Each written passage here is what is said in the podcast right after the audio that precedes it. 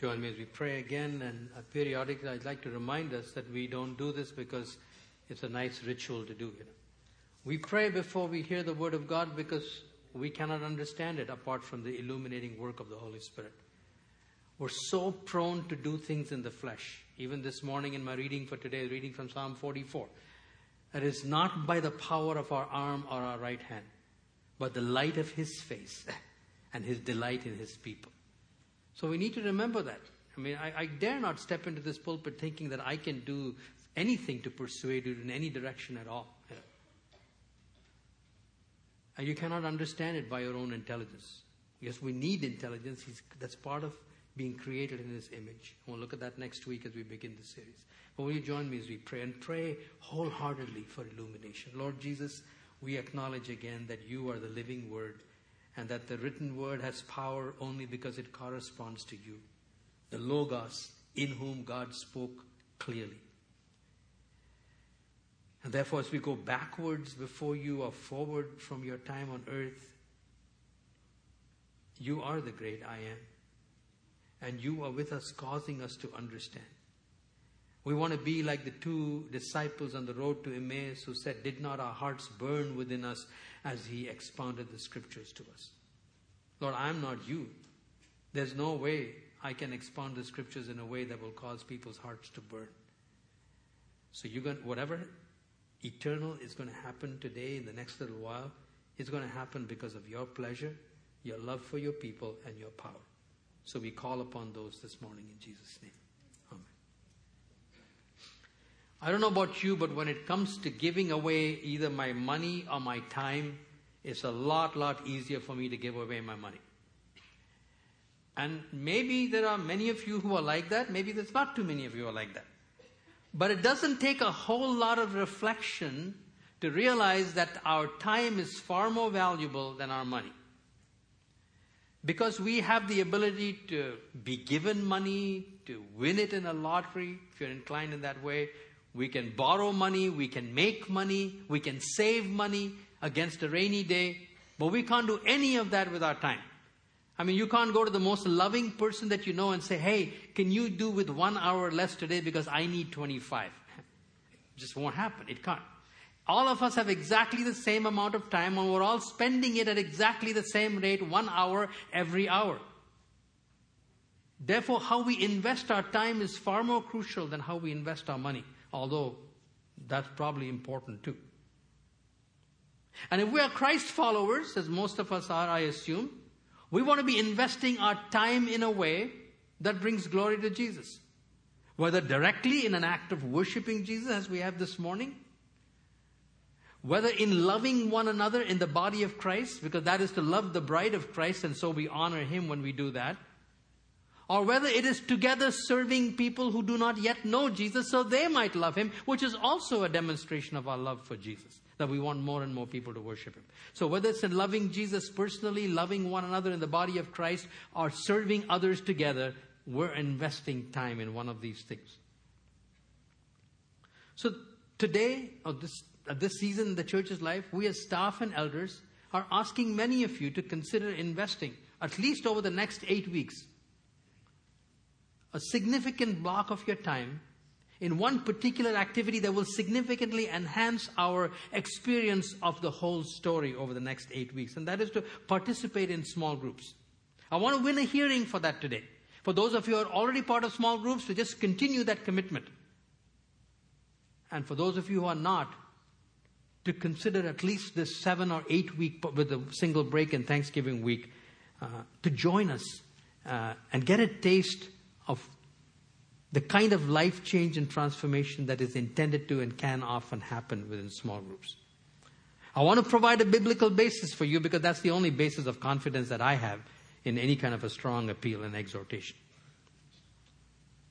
Now, having said that we cannot give away more time, we're attempting as leaders to do the next best thing, and that is to cancel as many other programs as possible to free up time for you. We're even not having the 1040 window prayer meetings that we have every September and had it for 20 years. Because some of these temporary small groups or seven week small groups are actually meeting on a Sunday night. So we want to do our part in creating as much time as possible for you in terms of reallocating it and encouraging you to be able to do that. I want to anchor my message today in this text, Colossians chapter 3, verses 15 and 16, especially the opening lines. Let the word of Christ dwell in you richly, teaching and admonishing one another in all wisdom, singing psalms and hymns and spiritual songs with thankfulness in your hearts to God. And whatever you do in word or deed, do everything in the name of the Lord Jesus, giving thanks to God the Father for him. This is one of the first reasons that I want to set before you participation in a small group community allows us to obey this exhortation to let the word of Christ, which is really the whole story, it's all about Jesus, to dwell within us richly. Because for that to happen, the word of God has got to penetrate deeper. So that's the first thing you want to fill out in your notes if you're taking them. Small groups drive, help us to drive the weekend message deeper into our hearts. I came across this quote attributed to Benjamin Franklin. Tell me and I forget. Teach me and I remember involve me, and I learn. Now, the weekend sermon, the one that you're listening to right now, for example, and any other weekend, is basically a one way communication. I'm telling you things, and you will forget them by Wednesday. 90% of them will be forgotten by Wednesday. Hopefully, I'm doing a lot more than telling you in these pulpits. My goal is to teach you. And if I'm successful, then you're probably remembering some stuff.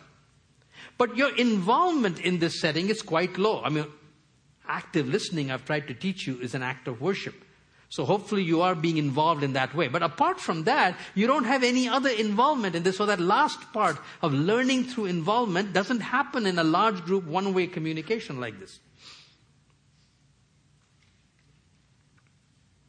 And the reason involvement is so crucial is it broadens the relevance of what you're hearing. When you get involved in the process of driving deeper what you're learning here on the weekend, there's an infinitely greater variety of ways in which what you have been taught can be seen to apply to your lives that goes way beyond what I could help you understand. But even more important, you, you resist the truth less you accept it more readily because you've been part of the process of unearthing it and identifying it. I want to give you some examples from our own uh, small group. Uh, by the way, there are many examples, but what I share and the examples aren't important as much as what it teaches you about the small group dynamic. Uh, for example, one weekend, uh, the message from Isaiah had been on vision and the importance of us, each one of us, getting a sense of God's vision for our lives. And so one of the questions in the study guide for the small groups was, how do we get a handle on God's vision for our lives? So I asked our group that. And here are some of the things they came up with. Uh, they said convergence. By that, looking at many things that are happening, many life situations and circumstances, if they're all converging on something, that's one way you get a handle. Uh, history is important. Looking at what's been happening in your life in the past. Uh, somebody else said praying, praying God's word and praying with other people.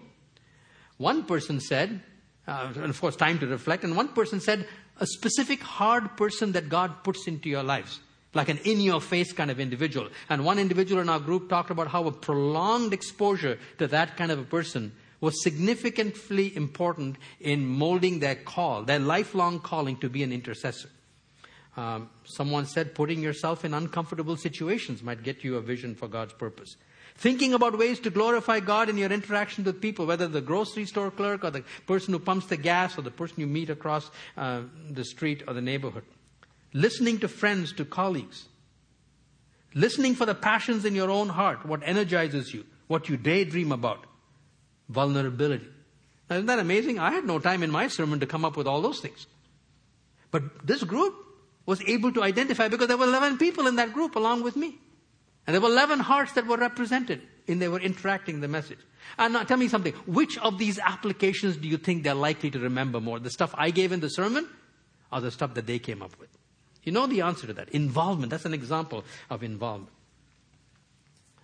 By the way, it wasn't an isolated example. A few weeks later, I think in, in, in, in the sermon on Isaiah that particular week, we had occasion to mention King Ahaz and how Ahaz, even though God disciplined him, he increased in his wickedness. So one of the questions in the study guide was, why do Christians rebel even more when they are being disciplined by God? Uh, my small group came up with these answers. Insightful. My idols are, in fact, these are reasons why we continue to rebel under discipline. By the way, that's not the subject of today's sermon. Today's sermon is how small groups come up with this stuff. but you might learn other things in the process. My idols are in fact worthy goals, either due to my pride or lack of discernment. I'm too fearful of listening. Deceitful hearts that seek correction as judgmental, intended by God to knock me down rather than help my growth. Lack of maturity that does not recognize my heart's deceitfulness emotional roots. That came up because that was the week Lance Armstrong's story broke.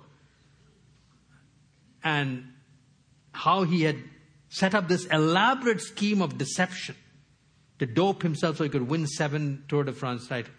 And he'd actually managed to persuade himself he was doing nothing wrong. And one of the interviewers asked him that question, and his answer traced him back to all kinds of emotional issues in his past. So that, that was a, a reason uh, that came up. Then somebody else said, the pleasure is real and we haven't learned to delay gratification. Another person said, when in the flow of things and something happens that worries you, you need an immediate answer. Hence a combination of worry and haste. And somebody else said, not convinced of God's love, so you can't trust Him. Now, I don't have enough insight into the human heart to come up with 11 reasons why Christians rebel against discipline. But 11 hearts in the small group were able to do that. And so there you see involvement that widens the application, increases our grasp on how things work. And hopefully, somebody or the other connected with some of these while they may not have connected with anything that I came up with in the sermon. And by the way, as I've said, they resist less what they are, not what they are told, but what they come up with for themselves. So that's the first reason. Small groups allow us to drive the weekend message deeper through broadening the relevance and applicability and increasing ownership. Secondly, small groups allow us to teach and admonish one another. The central exhortation of Colossians is to teach and admonish one another. Now, in the first chapter of Colossians, Paul also says that he was called to teach and admonish. So, my job in my preaching and my teaching is also to do this teaching and hopefully gently admonish when needed. But chapter 3, the exhortation we're looking at says, teach and admonish one another in the horizontal direction. Now that can't happen on a Sunday morning. It would be highly awkward and inappropriate if somebody got up right now and wanted to correct me or interrupt what I'm saying.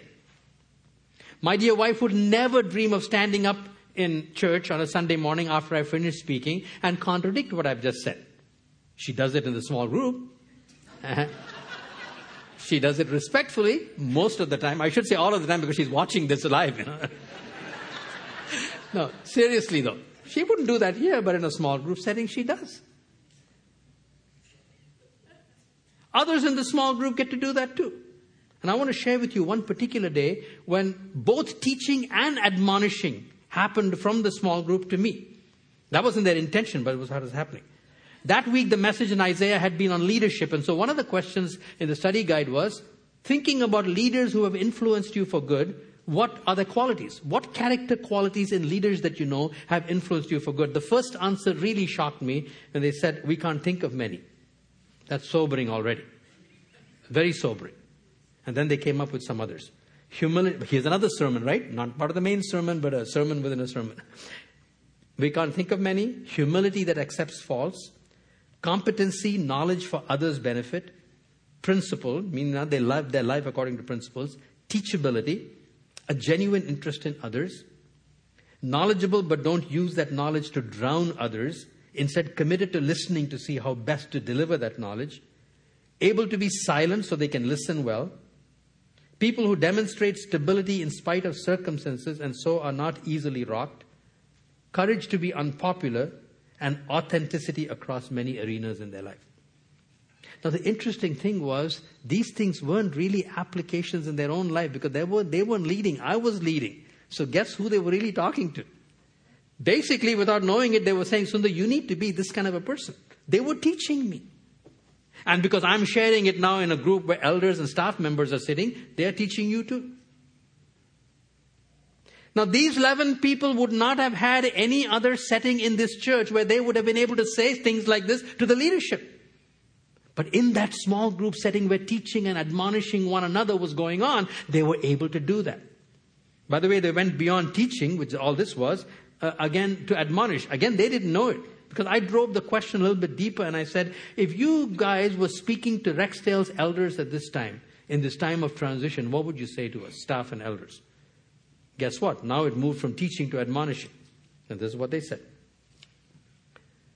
Don't be quick to judge because you're narrow minded or unwilling to discuss issues further. Don't lose sight of the congregation.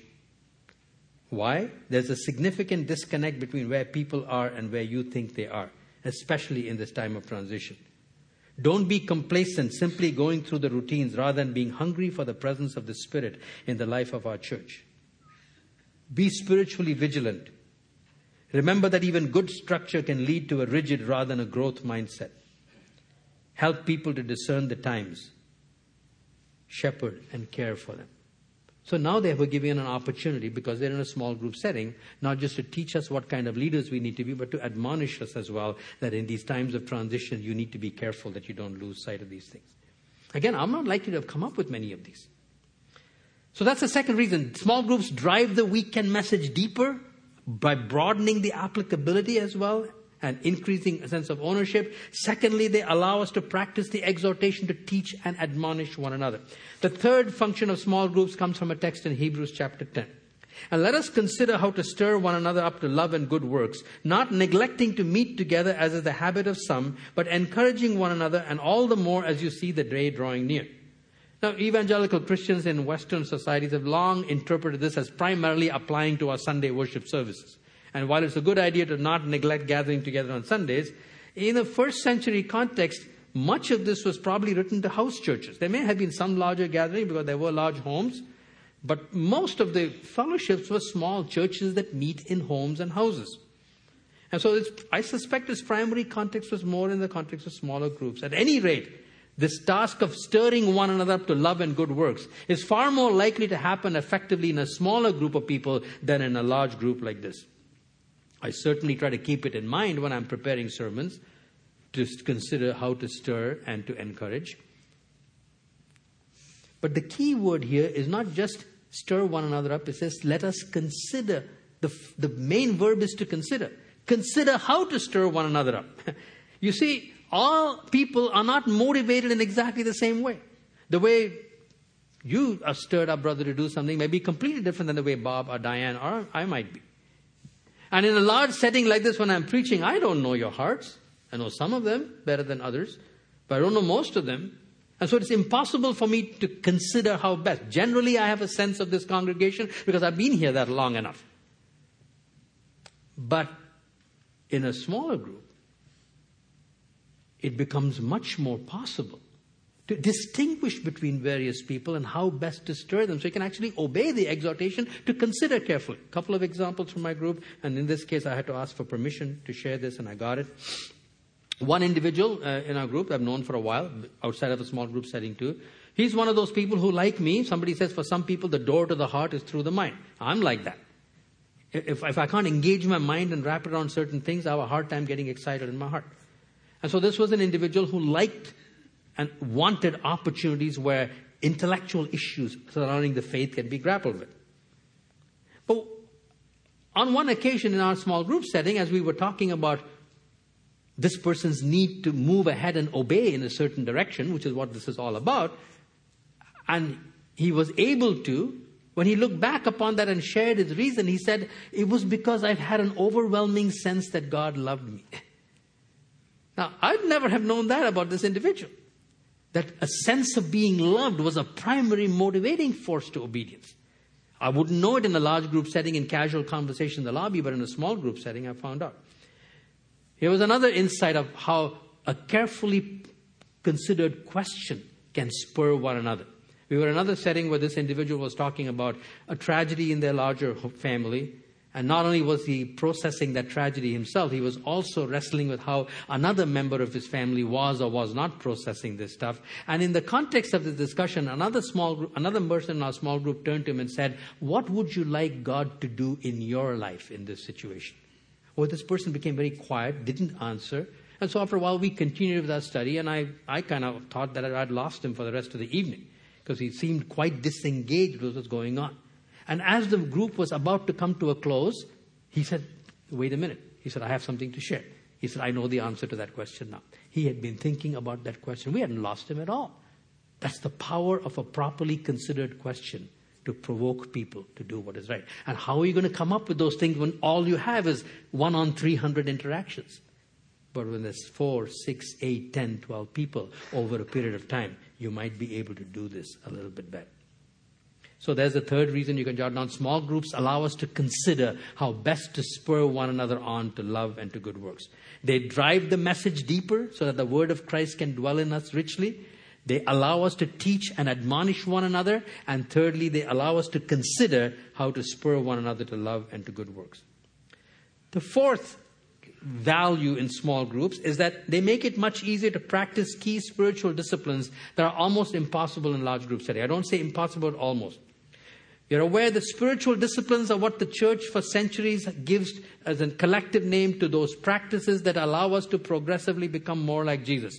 We, we've used the phrase catching the wind of the Spirit. The exercise of the spiritual disciplines like hoisting the sail on a sailboat or a windsurfer so that to harness the power of the Spirit to move ahead in our life of becoming progressive like Jesus. And that's why it's blazoned on that board so you don't forget it. Catch the wind of the Spirit, live beyond yourself.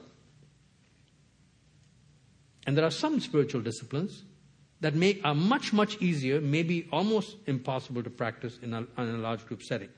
Let me just spell out at least three of those. First of all is confession. James tells us to confess our sins to one another and sometimes ties the prospect of healing to it.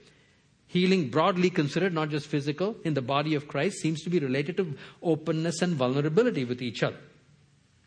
Specifically, we've learned from our solemn assembly practices over the years, and especially two years ago when God gave us that message clearly, that the reason why horizontal confession is important is because that's what breaks the power of pride.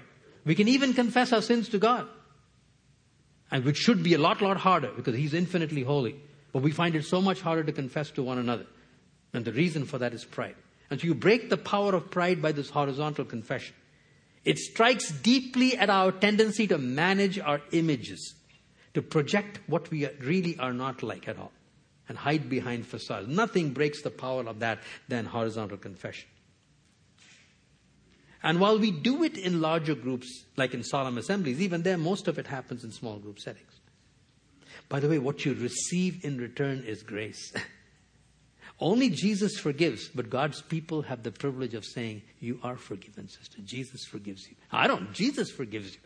You go away with a light heart having received grace because a brother or a sister affirms the forgiveness that God has given you in Jesus. That's worth its weight in gold.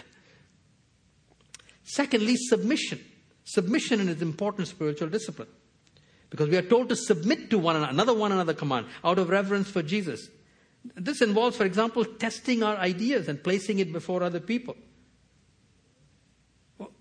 Take myself, for example. I'm, I'm an automatic, continual submission to the elders of this church. They can pull me up at any time, any day, Sunday, hey, we need to talk to you about what you preached last week. We'll have some trouble with some of the things. They, they are supposed to do that if they find anything. But most of you I'm not submitted to in that way. But when I'm in my small group, they get a chance to say, hey, you didn't say anything about this verse. Why did you leave out verse 15? And how come I was reading that day and you, you left out all this? Or I was reading the sermon on this chapter by somebody else and he or she said this. That can happen in a small group. So I have to submit my ideas to other members for peer review within the body of Christ. And the fact that I'm their pastor or their teacher doesn't excuse me from that responsibility. So that's the one, that's one kind of submission, which doesn't happen in a large group setting. Secondly, important decisions. The more important the decision is, the more desperately we need to get input from other people. Excuse me.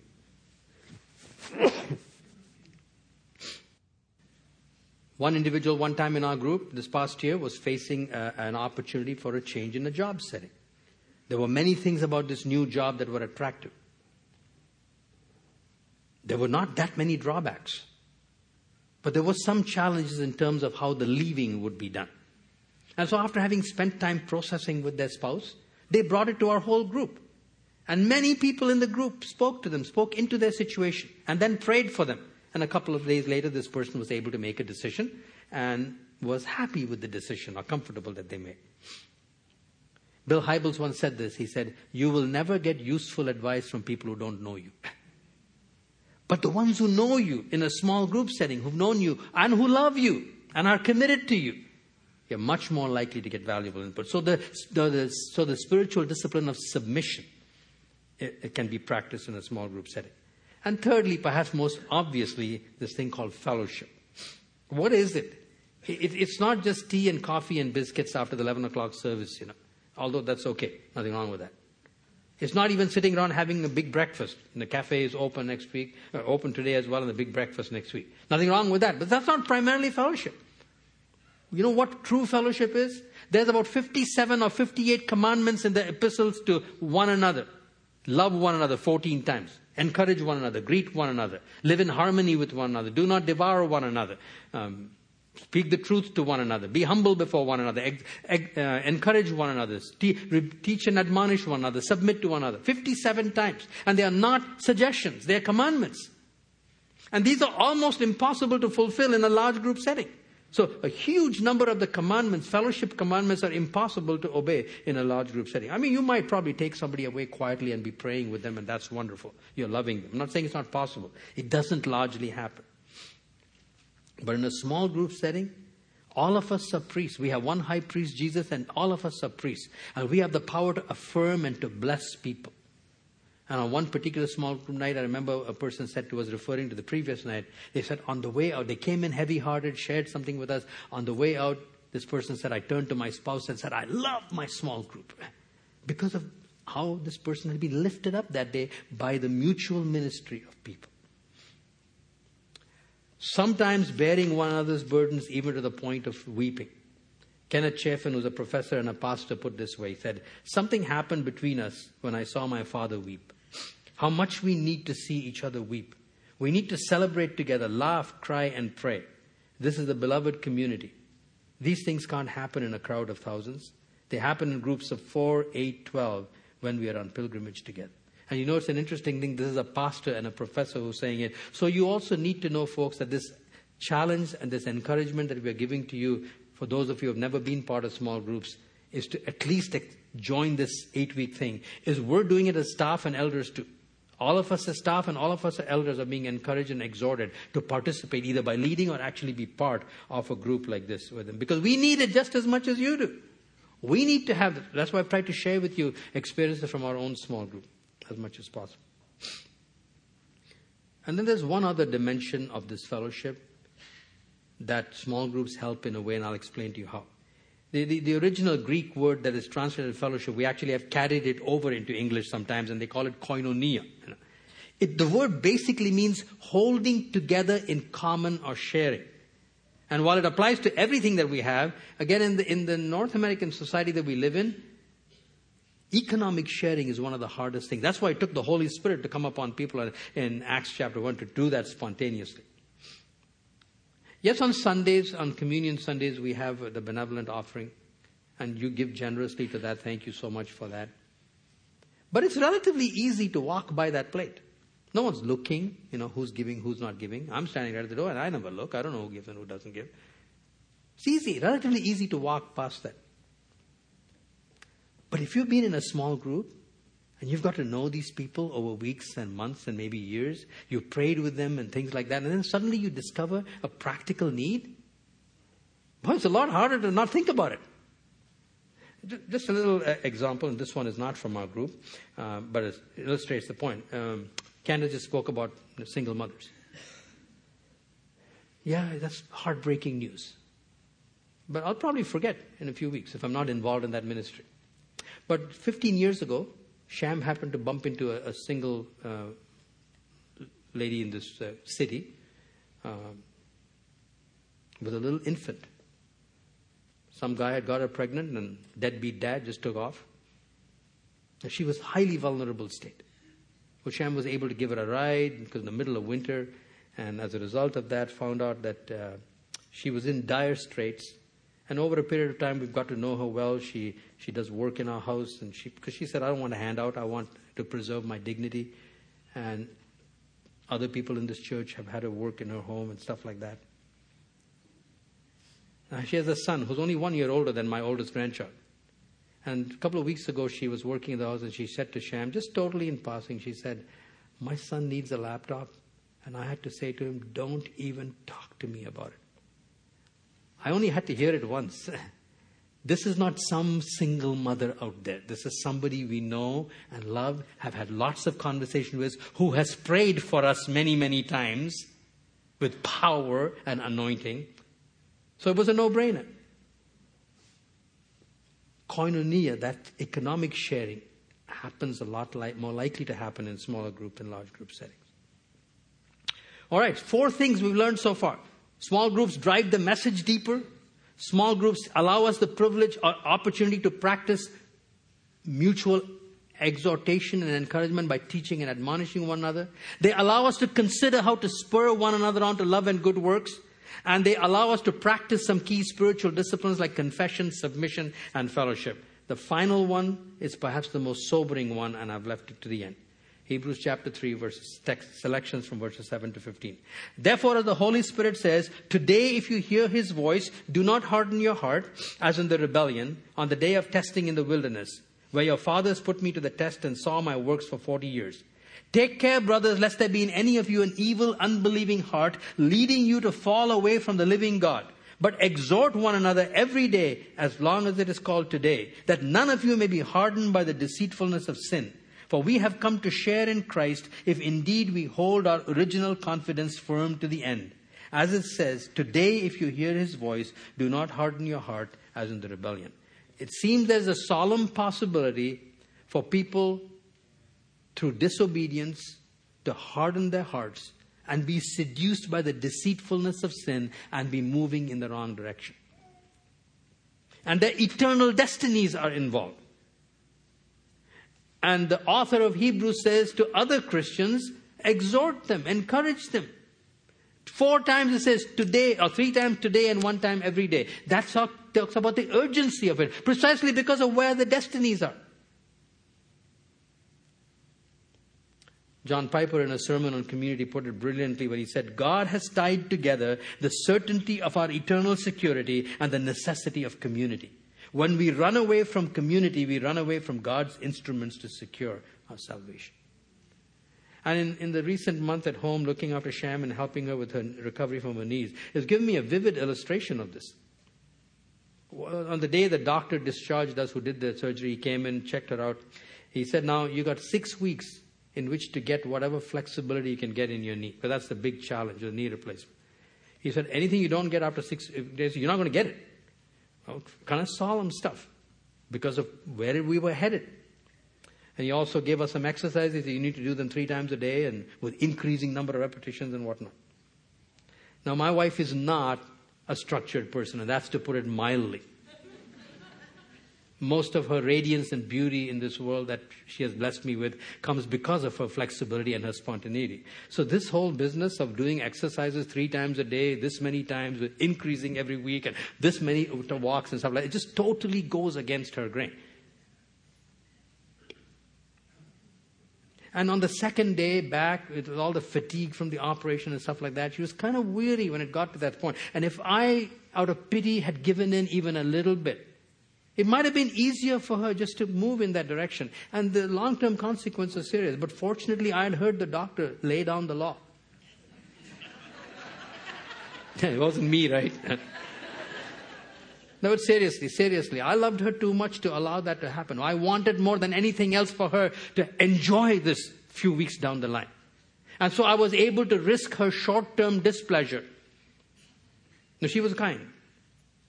And she did respond and within a day or two, that conviction has become totally internalized. Listen, I thought about it this week because in the spiritual realm, the stakes are much higher. It is possible for people to be hardened by the deceitfulness of sin, and the rest of the community says, Today, today, don't do it. And that's much, much harder to do in a large group setting. You don't just walk out of the lobby and turn to somebody and say, Hey, you know, watch out.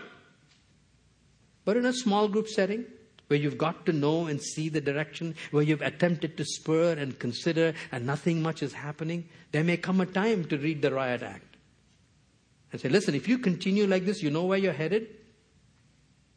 Please don't do this. But because they've been in that small group setting and they know that you care for them, they're much more likely to receive it. That's the fifth and the final reason I think why, why small groups are crucial. So I've given you those five functions of small groups. I want to finish very quickly by handling two common objections. One common objection is, well, I don't need small groups. I can get along fine without them. Well, maybe.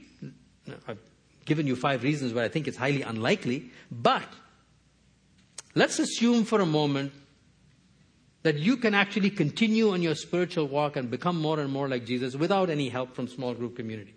So maybe let me grant for a moment that you don't need them. What about if they need you? See, it's not just what we need from others. We have things to give to other people. The grace of God sometimes comes directly, but other times comes this way and then this way.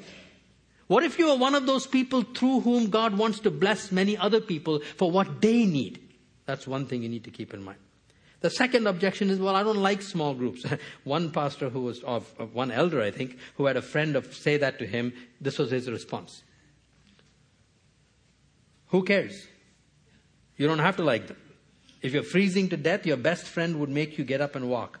It would be more comfortable to lie down and die, but a friend makes you do the painful thing that you might live. A lot of us are naturally shy. We don't get involved and share and care. But do it anyway. It's the route to life. The alternative is death. So here's what we've learned today. Small groups help us drive the weekend message deeper. They allow all of us to teach and admonish one another. They allow us to consider how best to spur one another to love and good works. They make it much easier to practice key spiritual disciplines that are almost impossible in large group settings. They allow us to be our brother's keeper when it comes to turning them away from sin. I was listening to another sermon by Bill Hybels during the summer on Psalm 133. How good and pleasant it is when brothers dwell together in unity. And he was talking about some of these things. And he finished by saying, Whose responsibility is it to arrange for this kind of community? He said, We've tried 12 different things at Willow Creek, they all failed. Because you see, it's not up to us. We can free up some time. We can teach. We can train small group leaders, and we have recruited and trained, and will be training next next Saturday at nine o'clock.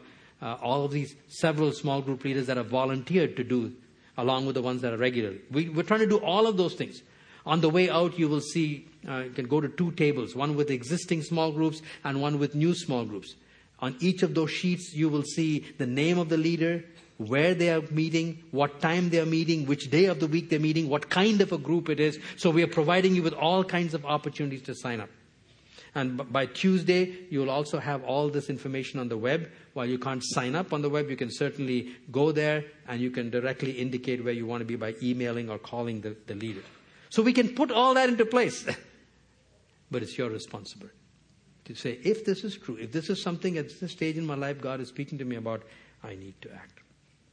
Let me pray briefly, and then I'm going to have the worship team come and lead us. Father, we ask you to illumine us through your word. We now trust that you have done that work in each of our lives. And we pray that the Holy Spirit will just continue to guard that seed, nurture it, and let it bring forth appropriate fruit in each person's life in Jesus' name.